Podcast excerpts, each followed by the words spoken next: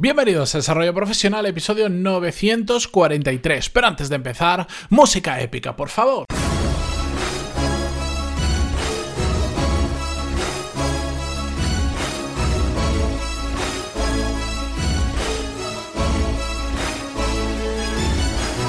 Muy buenos días a todos, bienvenidos, yo soy Matías Pantaloni y esto es Desarrollo Profesional, el podcast donde hablamos sobre todas las técnicas, habilidades, estrategias y trucos necesarios para mejorar cada día en nuestro trabajo. Bien, hoy quiero eh, hablar con vosotros sobre la evolución de la gestión de equipos. ¿Qué diréis? ¿Y esto que es una clase de historia? No, no es una clase de historia, para empezar, porque no soy bueno en historia, y para continuar, porque eh, creo que es interesante que entendamos cómo ha ido evolucionando la gestión de equipos, sobre todo para ver hacia dónde va la gestión de equipos y qué oportunidades podemos crear profesionales debido a esta evolución. Os Prometo que voy a intentar que hoy sea un, episodio breve, porque realmente el concepto se explica muy rápido. ¿Cómo funcionaba antes? ojo, vamos a generalizar, por supuesto. Hay casos y casos dentro de todo esto, pero en general, como funcionaban antes las empresas, era con unas jerarquías muy marcadas, muy, vamos a decirlo, Em, dividido en departamentos. Había una cúpula directiva, después habían determinados departamentos y dentro de ese de cada uno de esos departamentos había una otra subestructura, otra jerarquía de, bueno, pues aquí pueden haber diferentes grados de jefe, diferentes escalones. Esto depende muchísimo del tamaño de la empresa. Evidentemente, normalmente cuando son empresas más pequeñitas, pues suelen haber muy pocos escalones en la jerarquía y a medida que se van haciendo grandes, aparecen más escalones. Eso es como funcionaba antes, que es el esquema que todos yo creo tenemos ahora mismo en nuestra cabeza de cómo funciona una empresa, ¿no? Desde abajo sería, de, abajo de la pirámide estarían las personas normales, los trabajadores normales, y a medida que vamos subiendo empiezan a aparecer jefes o managers, directivos, etcétera, etcétera, según si es de subdivisión, de departamento y de no sé cuántas historias. Y en esa estructura muy compartimentada, no había, la, no había mucha transversalidad. Cada departamento funcionaba, entre comillas, un poco a su aire y cuando había que hacer cosas entre departamentos, pues mm, surgían muchos conflictos porque en sí cada departamento era como una mini empresa, una mini cultura y un grupo muy cerrado que a la hora de trabajar con otro departamento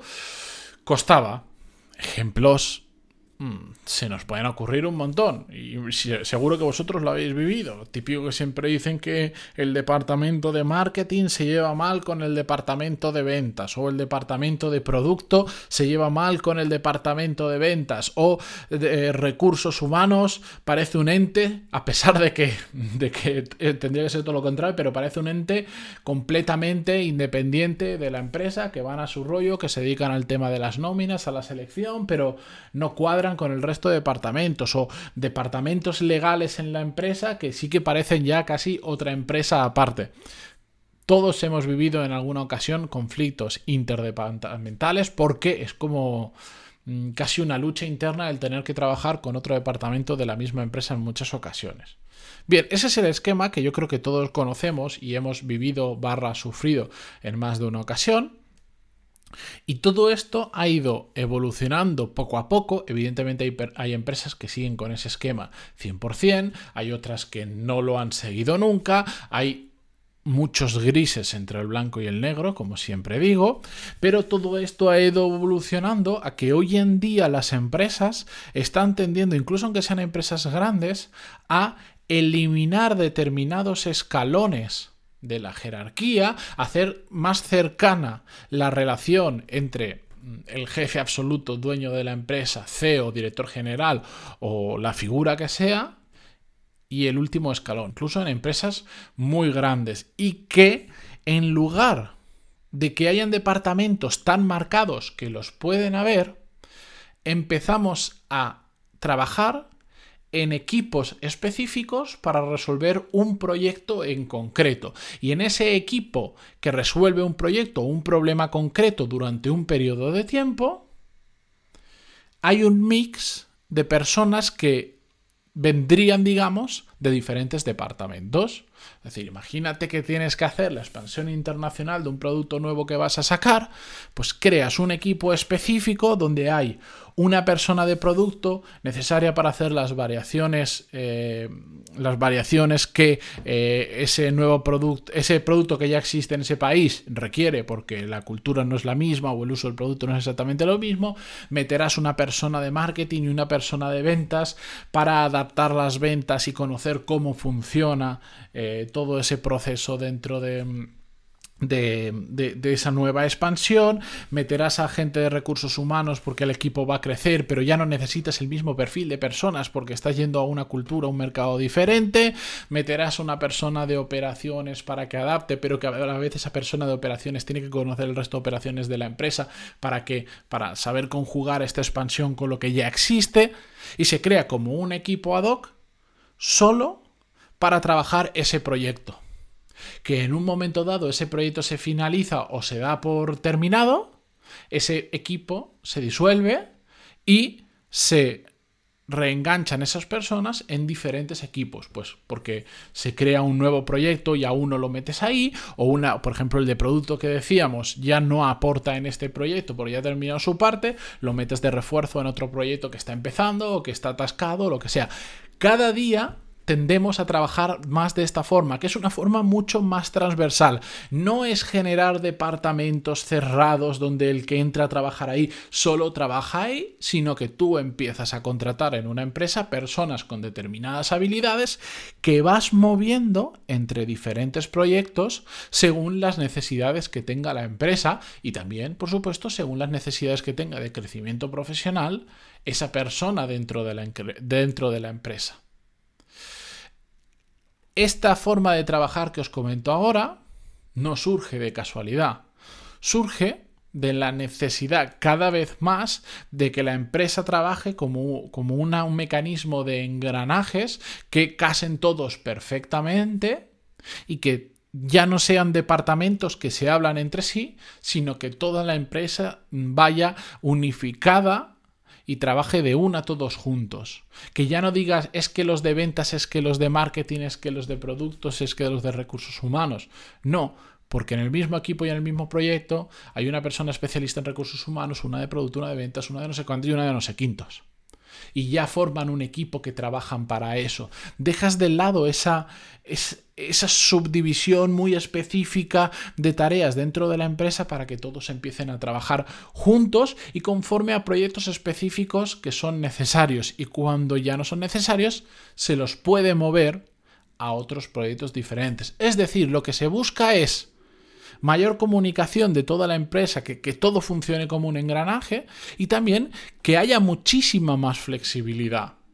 Que a ti te dé igual Em, si eres de marketing o eres de lo que sea, porque no hay un departamento per se o tan cerrado de marketing. Puede haber un departamento de marketing, pero puedes mover los recursos de esas personas para que trabajen en proyectos específicos durante un periodo de tiempo. Yo hay un ejemplo de una empresa que, yo ya sabéis, soy un, soy un fiel, fiel admirador del mundo de los videojuegos y siempre lo he dicho, en un futuro, espero que no muy lejano, quiero estar en la industria del videojuego porque me gusta mucho, que sí, que soy mayor, pero bueno, quien piense que soy mayor para los videojuegos se está perdiendo, se está perdiendo un negocio muy interesante que no es que venga, es que ya existe. Pero bueno, eso entramos otro día si queréis.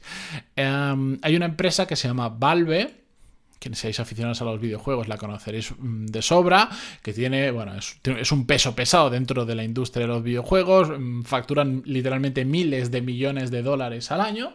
y em, tienen un sistema de funcionamiento tal cual. De hecho, lo, lo han llevado al extremo y lo que hacen es que directamente cuando tú entras a trabajar en la empresa, eh, por ejemplo, mm, hay imágenes de todo esto y ellos lo cuentan en, su, en, su, en el libro que dan de bienvenida. Tú tienes un escritorio que está preparado para mover ese puedes mover ese escritorio,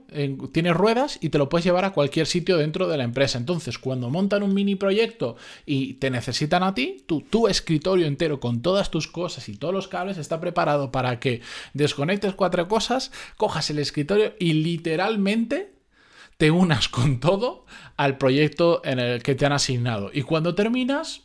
vuelves a recoger tus cables, coges, em, desbloqueas tu escritorio y vuelves y te lo llevas al siguiente proyecto al que vas. que es una forma de hacer que esta flexibilidad que estamos hablando, además de a nivel de organización, sea a nivel físico. Es decir, bueno, si estás trabajando en un proyecto con otras personas, ¿por qué estás tú en, este, en esta planta del edificio, el otro en no sé cuánto? Y si estáis trabajando en la misma oficina, juntaros, que va a funcionar mejor. Me pareció un ejemplo de todo lo que hemos hablado llevado al extremo, pero a la vez eh, maravilloso. Y hacia ahí eso ya lo hacen muchas empresas. Este ejemplo de Valve que os digo no es que hayan empezado este año, llevan muchísimo tiempo trabajando de esta manera y cada día veo más y más empresas que trabajan de esta forma, que se quitan ese peso de decir somos departamentos cerrados con un, con un líder de departamento, con una mini pirámide dentro del departamento y empezamos a pensar en tenemos estos recursos, tenemos estas necesidades, vamos a mover los recursos adecuados para solucionar esos problemas y cubrir esas necesidades. Hacia ahí está yendo la gestión de equipos y eso os tiene que hacer reflexionar de, oye,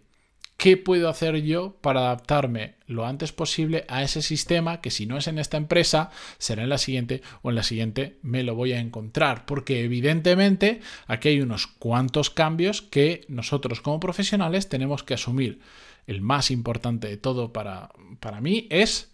tener la flexibilidad mental necesaria para poder trabajar con este esquema. Hay quien se siente muy bien diciendo yo he entrado al departamento de marketing o de recursos humanos y ya está, quiero estar ahí, mi trabajo rutinario, no cambia nada, genial, pues tendrás que buscar empresas que sigan trabajando con el modelo anterior. Pero como muchas están trabajando con el modelo nuevo, tienes que tener esa flexibilidad, tienes que tener esa capacidad de cambio, tienes que estar dispuesto a que cada X tiempo vas a cambiar de equipo y vas a tener que em, desarrollar habilidades nuevas, vas a tener que conectar muy bien con esas personas de cero una y otra vez, porque vas a estar conociendo gente nueva constantemente, etcétera, etcétera. Así que ahí os dejo algunas pistas. Como os decía ayer, la semana que viene